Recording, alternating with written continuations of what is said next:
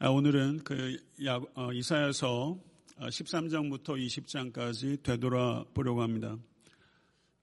어, 지난주엔 야고보서를 되돌아봤는데 뭐 이렇게 되돌아보는 게 많은지 그래서 오늘은 이사야서 13장부터 20장까지 되돌아보려고 하는데요.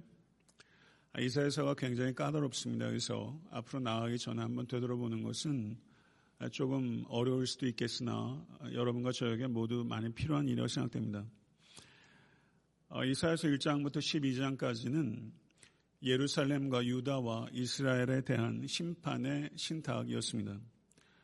13장부터 아, 23장까지는 열국에 임할 심판의 신탁입니다. 24장부터 27장까지는 역사에 임할 심판의 신탁입니다. 이사야는 여호와 하나님께서 열방과 역사와 온 우주의 주인이시며 이스라엘에게만 하나님이 아니시라 모든 민족과 나라의 하나님이시며 모든 민족에게 책임을 물으시는 주권자시요 다스리시는 통치자이심을 선포하고 있습니다. 이사야는 바벨론에 대한 심판 예언으로, 예언으로 열국에 임할 심판 예언의 포문을 열고 있습니다. 13장 1절은 바벨론 심판 예언의 도입부입니다. 2절부터 5절은 하나님께서 열국 가운데서 바벨론을 치러 갈 군대를 징집하고 있습니다. 13장 3절을 보게 되면 내가 나의 위험, 나의 노여움이라는 표현들을 통해서 이사야는 심판을 가지고 오시는 이가 바로 하나님이심을 강조합니다. 6절에서 8절은 하나님의 군대로 인한 공포를 표현하고 있습니다. 여호와의 날은 죄에 대한 하나님의 진노의 날입니다. 여호와의 날에 모든 피조물들은 여호와 하나님의 주권에 굴복하게 될 것입니다. 여호와의 날에 의로운 자들과 악한 자들은 구별될 것입니다. 여호와의 날에 하나님의 전능 앞에서 인간의 능력은 무기력해질 것입니다. 여호와의 날에 하나님 외에 다른 존재를 의지하는 자는 부끄러움을 당하게 될 것입니다. 믿으십니까? 13장 9절에서 13절은 여호와의 날에 이말 하나님의 심판이 세계적이고 우주적인 성격을 가지고 있다는 것을 밝히고 있습니다. 하나님의 진노로부터 생존하는 자가 희귀한 귀건숲보다 찾아보기 힘들 만큼 철저한 멸망이 임하게 될 것이라는 것입니다. 여호와의 날의 심판으로부터 도망갈 곳도 없고 보호해 줄 자도 없다고 선언하고 있습니다. 13장 17절부터 22절은 바벨론의 멸망을 기록하고 있습니다. 바벨론은 힘으로 정복하고 살육하고 약탈하고 번성한 제국입니다. 그러나 그 거대한 제국에 강한 성이 완전히 토성처럼 무너지게 될 것이라고 예언합니다. 그리고 야행성 동물들의 울음소리만이 바벨론 성에 가득하게 될 것이라고 선언합니다. 바벨론에게 임한 이사야의 이와 같은 심판의 경고는 바벨론이라는 가치를 추구하는 일을 향한 경고의 말씀으로 이해할 수 있습니다. 13장 1절부터 22절이 바벨론 제국의 몰락에 대한 예언이었다면 14장 1절부터 23절은 바벨론 왕의 몰락에 대한 예언입니다. 14장 1절과 2절은 바벨론 제국의 몰락과 바벨론 왕의 몰락에 대한 두 예언들 사이에 위치하고 있는 야곱과 이스라엘의 회복에 대한 희망의 메시지가 두 절에 걸쳐서 기록되어 있는 것입니다. 이스라엘은 자신들의 죄로 인한 공의로우신 하나님의 준엄한 심판을 피할 수 없습니다. 그렇지만 이스라엘의 최종적인 운명은 하나님으로부터 버려지는 것이 결코 아니라는 것입니다. 하나님께서는 이스라엘을 극률히 여기시며 다시 이스라엘을 택하실 것입니다. 열국의 압제가 영원할 것처럼 보인다고 해도 이스라엘에 대한 열국의 통치는 제한적일 것이며 언젠가 기존의 세상의 질서와 세상의 가치 체계가 완전히 전복되고 지배자와 피지배자의 위치가 역전될 날이 있을 것이다라고 이사야는 예언하고 있는 것입니다.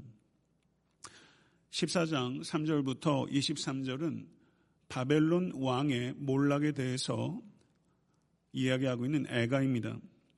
여기에는 반어적인 풍자로 가득합니다. 여기에서 이사야가 언급하고 있는 바벨론 왕은 역사상의 실존 인물을 가리키는 것으로 이해하기보다는 교만한 왕의 인격과 통치를 집대성 해놓고 있는 일종의 상징적인 인물, 전형적인 인물로 이해하는 것이 좋습니다. 14장 3절과 4절은 이 바벨론 왕에 대한 애가를 도입하고 있습니다. 그리고 4절 중반절부터 8절의 말씀은 교만한 바벨론 왕이 죽었을 때 바벨론으로부터 억압당했던 사람들이 기뻐하고 더 나아가 나무를 포함한 피조물들조차 바벨론 왕의 죽음을 기뻐할 것이다 라고 예언하고 있습니다. 14장 9절부터 11절은 바벨론 왕의 죽음에 대한 지하 세계의 반응을 언급하고 있습니다. 바벨론 왕보다 먼저 죽어서 지하 세계에 내려간 아이들이 지하 세계로 이제 막 들어온 바벨론 왕을 조롱합니다. 세상을 먹이 삼던 바벨론 왕이 이제 구더기와 지렁이의 먹이가 되었던 것입니다. 14장 12절부터 15절은 바벨론 왕의 교만의 종말을 말하고 있습니다. 교만은 자신을 중심에 두는 것입니다. 자기 자신이 중심에 있을 때 하나님의 자리를 빼앗게 되며 하나님의 자리를 빼앗게 되면 그 자리에서 가장 낮은 자리로 떨어짐을 피할 수 없다는 것을 성경 우리에게 가르치고 있는 것입니다. 14장 16절부터 23절은 바벨론 왕의 수치스러운 죽음과 후손의 멸절을 언급하고 있습니다. 바벨론 왕이 죽자 장엄하고 명예로운 장례식 대신에 버려져서 구경거리가 되고 말 것이라는 것입니다. 바벨론 왕은 결코 하나님과 동등하지 못합니다. 바벨론 왕은 하나님과 동등하지 못할 뿐만 아니라 자신이 죽였던 다른 많은 나라들의 왕들보다 훨씬 못한 최후를 맞게 될 것이라는 것입니다. 바벨론 왕에게 죽었던 다른 나라의 왕들은 적어도 자기 무덤 안에서 자지만 그들을 죽였던 교만은 바벨론 왕은 무덤조차 허락되지 않고 버려질 것이라는 것입니다. 바벨론 왕의 이름을 이어갈 후손도 없을 것이며 바벨론 왕은 기억에서조차 씻기게 될 것이라고 예언하고 있습니다. 하나님께서는 멸망의 빗자루를 들어서 바벨론과 바벨론 왕에 대한 역사와 문명의 흔적들을 깨끗이 청소하실 것이다 라고 언급하고 있는 것입니다. 이것이 지극히 높으신 하나님과 같아지리라 라는 교만을 떨었던 바벨론 왕의 교만의 결국이라는 것입니다. 14장 24절부터 27절을 보게 되면 제가 나눠드린 핸드아웃 다 보고 계시죠? 거기에 보게 되면 14장 24절부터 27절은 임박한 미래의 아수르에 대한 심판의 예언입니다. 이 부분의 주제 역시 제국주의의 교만에 대한 심판입니다. 아수르도 한때 하나님께서 들어쓰셨던 하나님의 진노의 막대기였습니다. 그런데 하나님의 진노의 막대기였던 이 아수르가 하나님의 진노의 막대기에 맞게 될 것이라는 것입니다. 하나님께서 아수르에게 위임하신 힘을 아수르는 자기 자신의 힘으로 착각했습니다. 아수르는 하나님의 목적이 아니라 자기 자신의 목적을 위해서 그 힘을 사용했던 것입니다. 그 결과 아수르는 하나님의 심판의 도구에서 하나님의 심판의 대상으로 전락해버린 것입니다. 성도 여러분 저를 한번 따라해 보시죠. 교만은 결국은 자기 파괴이다. 교만은 결국은 자기 파괴라는 것입니다. 바벨론의 교만도, 아수르의 교만도, 그리고 뒤에 이어진 모압과 애굽의 교만도, 교만도 결국은 자기 파괴라는 것입니다. 교만은 자기 파괴입니다. 이것이 교만에 대한 정의라고 할 수 있습니다.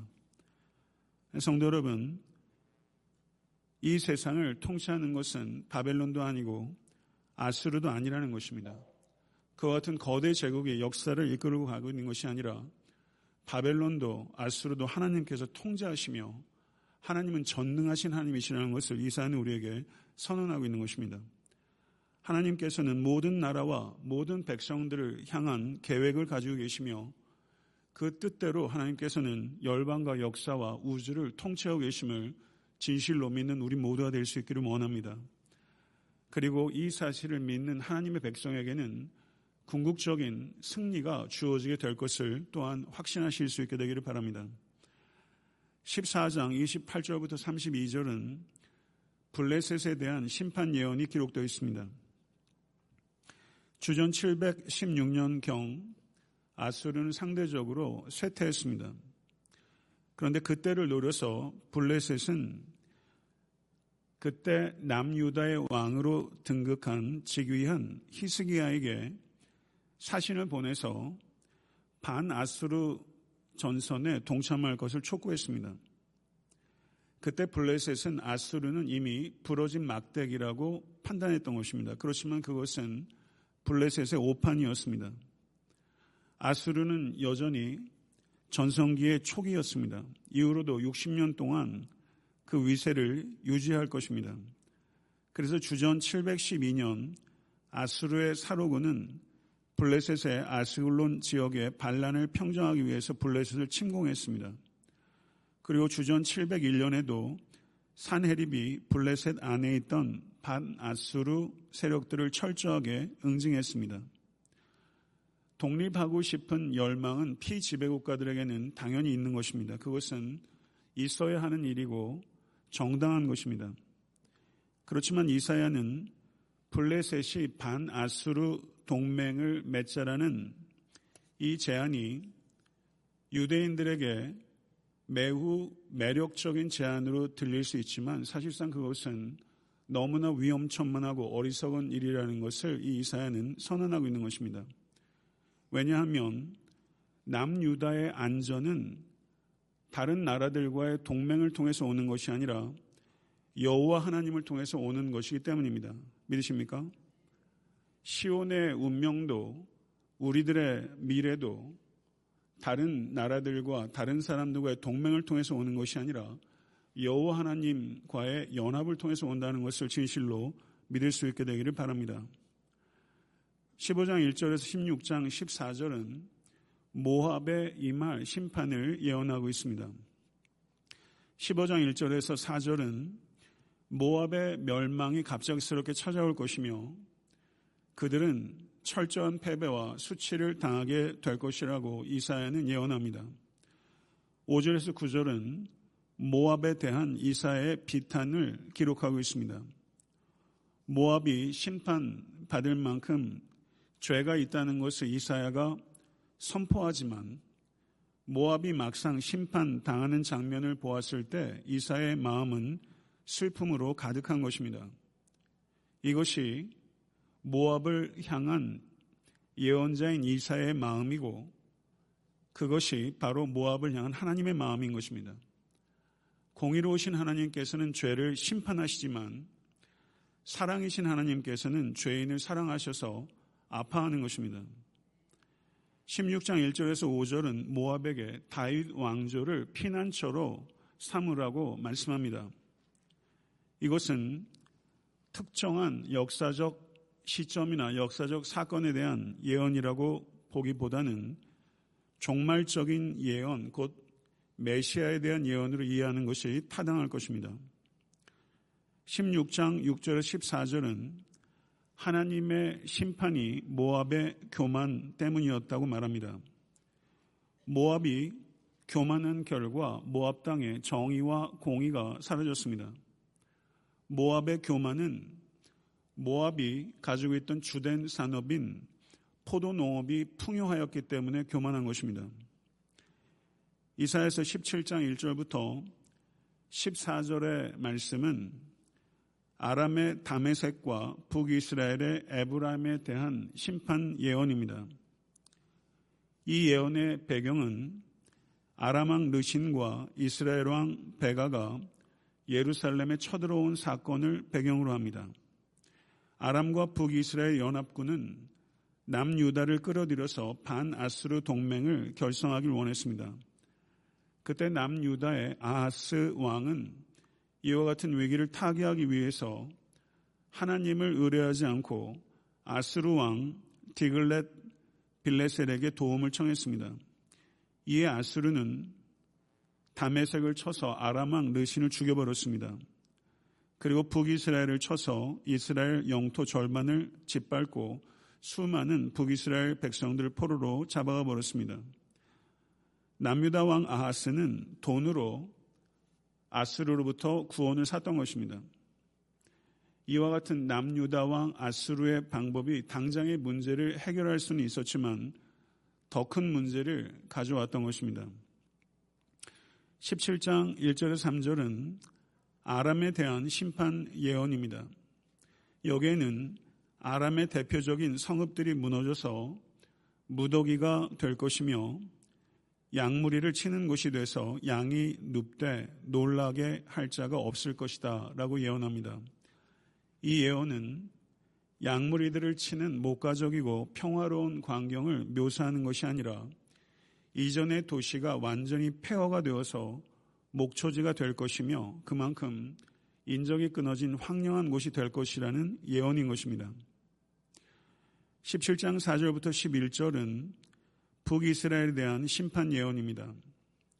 4절에서 6절은 북이스라엘의 쇠함을 세 가지 비유로 묘사하고 있습니다.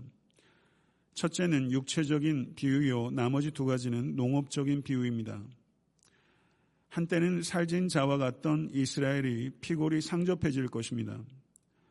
또한 추수한 자가 추수가, 추수를 끝낸 후 이삭을 줍는 자가 떨어진 이삭까지 다 주운 후에 텅 빈 텅 빈 들판과 같게 될 것이라고 예언합니다.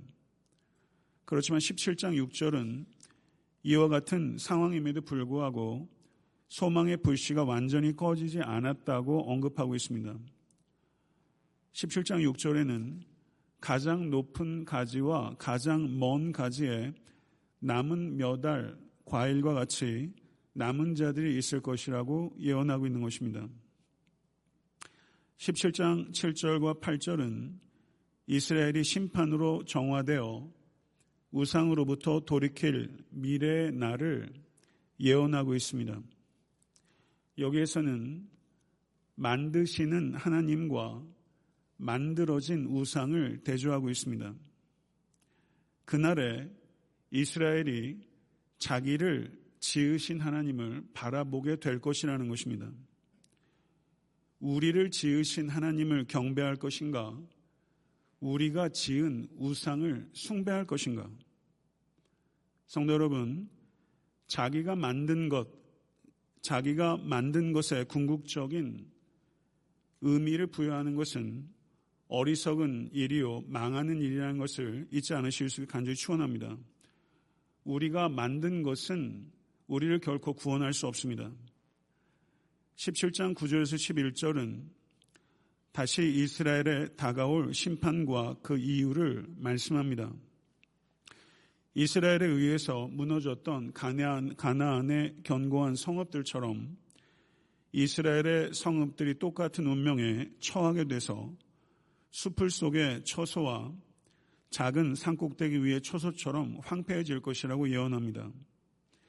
이스라엘이 이와 같은 운명에 처하게 되는 이유는 이스라엘이 구원의 하나님을 잊어버렸고 능력의 반석을 그 마음에 두지 않았기 때문이라고 말씀하고 있습니다.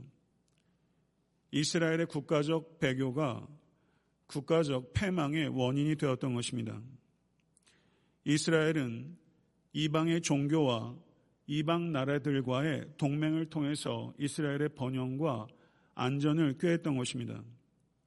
성도 여러분, 우리가 번영과 안전을 삶의 목표로 삼는다면 우상 숭배로 나아가지 않을 방법이 없습니다. 우리의 삶의 목표는 번영과 안전이 아니라 하나님 자신이 되어야 될 줄로 믿습니다. 12장 12절에서 14절은 세상의 열왕과 제국이 역사를 통치하고 주관하는 자가 결코 아니며 하나님께서 역사를 통치하고 계시며 세상 역사는 사람들이 써내려가는 것이 아니라 하나님의 목적이 성취되는 과정이라는 것을 선포하고 있습니다. 믿으십니까? 아무리 크고 많고 강력한 나라들이 위협해 온다 할지라도 여호와 하나님의 꾸짖음에 바람의 겨처럼 폭풍 앞에 티끌처럼 도망치게 될 것이라고 이사야는 선언하고 있는 것입니다. 이것을 진실로 믿으실 수 있게 간절히 축원합니다.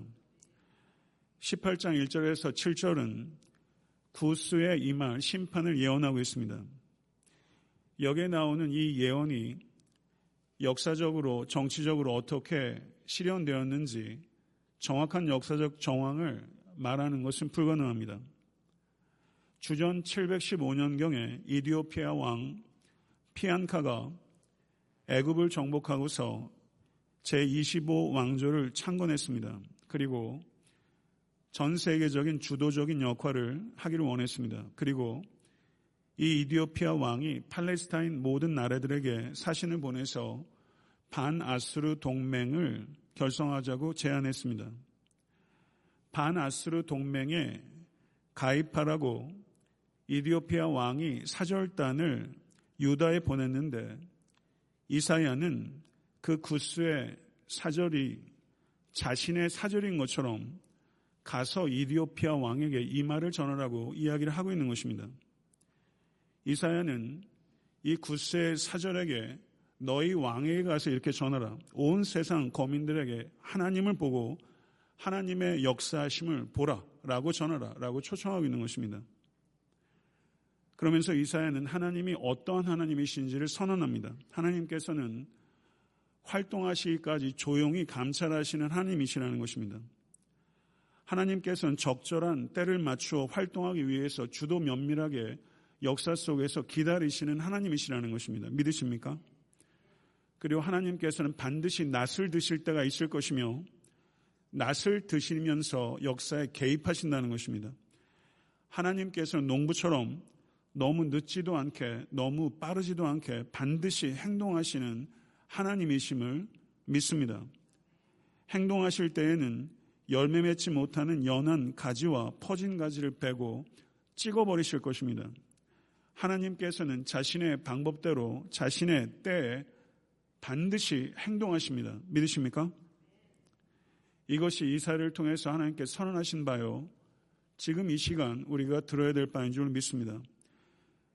구스는 찍혀져서 아수르에게 던져질 가지와 같게 될 것입니다. 그러므로 이사야는 이렇게 던져질 가지와 같은 운명인 구스와 동맹을 맺는 것이 얼마나 어리석은 일인가. 다른 나라 민족과 동맹을 맺으려 하지 말고 하나님께 연합하라. 이것이 이사야가 선언하고 있는 것입니다. 19장 1절부터 20장 6절까지는 애굽에 대한 심판 예언입니다. 지금 얼마나 숨가쁘게 바벨론에서부터 계속 아수르, 모압, 구스 계속해서 열국에 대한 심판의 예언이 이어지고 있는 것을 우리는 볼 수 있습니다. 주전 715년에 애굽은 반아스르 운동의 배후에 있었습니다. 유다의 통치자들은 유혹을 받고 있었습니다. 그것은 애굽과의 정치적 동맹을 통해서 아스르의 멍해를 벗어버리고 싶은 유혹입니다. 이에 대해서 이사야는 애굽과의 동맹은 하등에 도움이 되지 않을 것이며 그 동맹은 오직 재앙만을 가져올 것이라고 선언합니다. 그리고 1절에서부터 4절은 애굽이 자랑하는 애굽의 종교가 와해될 것이다. 19장 5절부터 10절은 애굽이 자랑하는 애굽의 산업이 와해될 것이다. 19장 11절부터 15절은 애굽이 자랑하는 지혜가 와해될 것이다. 라고 말하는 것입니다. 그런데 특이하게도 19장 16절부터 25절은 애굽에 대한 구원이 예언되고 있습니다. 하나님께서 애굽 사람들을 하나님의 자녀들처럼 언약의 백성처럼 애굽 사람들을 대우하실 것이라고 예언합니다. 하나님께서는 이스라엘에게 자신을 계시하신 것처럼 애굽 사람들에게 자신을 계시하실 것이라고 예언합니다. 그리고 애굽 사람들이 하나님의 자녀들처럼 재물을 드려 하나님께 경배할 것이라고 예언합니다. 이것을 통해서 이사야는 여호와 하나님의 궁극적인 목적은 애굽을 치는 것이 아니라 애굽을 치유하는 것이라는 것을 선언하고 있는 것입니다. 이스라엘의 대적이었던 애굽에 대해서조차 하나님의 궁극적인 목적이 애굽을 치는 것이 아니라 애굽을 회복시키는 것이라면 정작 하나님의 백성들을 심판하실 때 하나님께서 그 백성들을 심판하신 것 자체가 목적이 아니라 그 심판을 통해서 하나님의 백성을 치유하고 회복시키는 것이 얼마나 하나님의 궁극적인 목적이겠는가 하는 것을 강조하고 있는 것이죠. 하나님의 백성으로 거듭난 애굽 사람들은 아스루로 통하는 큰 길을 만들고 아스루와 서로 소통하고 교통하게 되며 세계 평화를 주도할 것이라고 예언하고 있습니다. 이 말씀을 통해서 이사야는 하나님의 백성은 이스라엘 백성에 국한되는 것이 아니라 세계 만민이 여호와 하나님의 백성이라는 것을 선언하고 있는 것입니다. 믿으십니까? 이것을 진실로 믿을 때 우리는 더욱더 성교적 교회가 될 수 있는 것입니다. 사랑하는 성도 여러분, 하나님께서 이스라엘을 택하심은 열방 가운데서 이스라엘만을 구원하시기 위한 것이 아니라 열방 가운데서 이스라엘만을 복주시기 위한 것이 아니라 이스라엘을 통해서 구원이 모든 나라와 민족에 미치고 이스라엘을 통해서 복이 모든 나라와 민족에 미치기를 원하는 것입니다. 믿으십니까? 하나님의 관심은 처음부터 모든 나라와 열방을 향한 것입니다. 이것이 이스라엘을 택한 목적이요. 이것이 여러분과 저를 택한 목적인 것입니다. 이것을 진실로 믿으실 수 있게 될 간절히 축원합니다. 20장 1절에서 6절은 다시 한번 애굽을 신뢰하는 것이 얼마나 어리석은지를 선언합니다.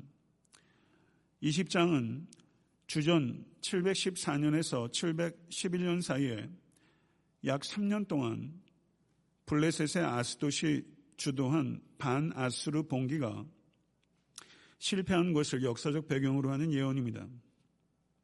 애굽과 구스는 아스르에 대항해서 봉기하기만 하면 그들을 도와주겠다는 약속으로 유대를 비롯한 팔레스타인 여러 나라들을 유혹했습니다.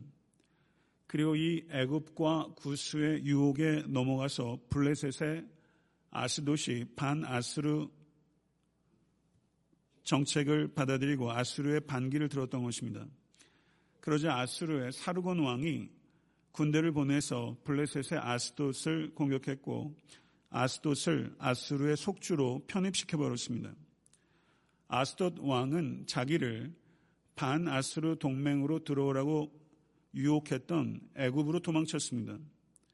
그런데 애굽의 통치자는 이 아스돗을 아스돗 왕을 보호해 주기는커녕 아스돗 왕을 사로잡아서 아스루에게 보내버렸던 것입니다.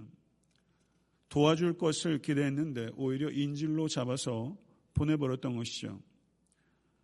아스루에 의해서 부끄러움을 당하게 될 애굽과 구스를 신뢰하고 그들과 동맹을 맺는 것은 참으로 어리석은 일이라고 이사야는 이렇게 이야기를 하고 있는 것입니다. 애굽과 구스는 일종의 상징입니다. 애굽과 구스는 친구처럼 보이지만 가장 치명적이고 위협적인 독과 같은 존재들입니다. 이사야는 하나님의 명령에 따라 3년 동안 벗은 몸과 벗은 발로 다니며 순종하기 어려운 하나님의 명령에 순종했습니다. 이사야가 이렇게 3년 동안 벗은 몸과 벗은 발로 다닌 행위는 애굽과 구스가 당하게 될 수치를 몸으로 구현하는 것이었습니다.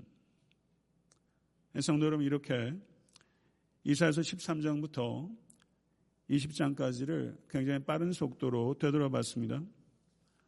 내용적으로 굉장히 함축적으로 제가 말씀을 드렸는데요. 오늘 나눠드린 그 아웃라인 참고하시고 지난 11월 20여일에 제가 드렸던 1장부터 12장까지 아웃라인 그리고 제가 이사에서 66장을 마치게 되면 이사 전체 아웃라인을 제가 드릴 텐데요. 전 성경을 해석할 때 이 같은 문맥을 통한 해석이 가장 중요하다고 생각합니다. 오늘 말씀을 CD나 어, 아니면 어, 홈페이지를 통해서 반복해서 들으시면서 이사에서 13장부터 20장까지의 내용들을 그 다시 한번 듣게 되면 이사에 대한 전반적인 또 이해와 깨달음이 증진될 것이라 생각합니다. 이제 다음 주에 이사에서 21장 강해로 다시 되돌아가겠습니다. 아, 오늘과 지난 두 주간에 걸쳐서 이사에서를 되돌아봤는데 어, 상당히 특이한 방식으로 제가 많은 내용들을 함축적으로 전했는데 여러분에게 유익이 되었으면 좋겠고 이사야서를 읽을 때 여러분에게 들리는 대로 듣지 마시고 성경 말씀이 무엇을 이야기하는지 무엇을 의미했는지 그리고 지금 이곳에서 나에게 무엇을 의미하는지를 깊이 신중하게 생각하면서 하나님의 음성을 들을 수 있는 여러분과 제가 될 수 있게 간절히 바랍니다. 우리 교회에 있는 돌덩어리들이 뽑혀져 나가고 완고한 마음이 깨어지고 이사회를 통해서 말씀하신 하나님의 이 복음을 우리가 듣고 그리고 또 다시 오실 주님에 대한 예언이 가장 풍성하게 있는 이사를 통해서 여러분과 제가 영적 유익을 얻을 수 있게 되기를 간절히 소원합니다. 기도하겠습니다. 존귀하신 아버지 하나님, 오늘 이사에서 13장부터 20장까지의 내용들을 간략하게 핵심적으로 되돌아볼 수 있도록 은총 허락하시니 감사합니다. 하나님 아버지 이 무지한 자가 하나님의 진리를 가리지 않도록 주 역사해 주시고 우리가 더욱더 영적인 갈급함을 가지고 하나님의 말씀을 들을 수 있도록 은총 허락하여 주시옵소서. 우리가 감동받는 데 그치지 않고 삶의 변화로 이어질 수 있기를 원합니다. 우리의 완고함이 깨어질 수 있도록 성령을 부어주시고 오늘 이사야가 아버지 전했던 그 메시지가 지금 이곳에 우리가 우리나라와 한국 교회가 들어야 될 메시지인 줄로 믿습니다.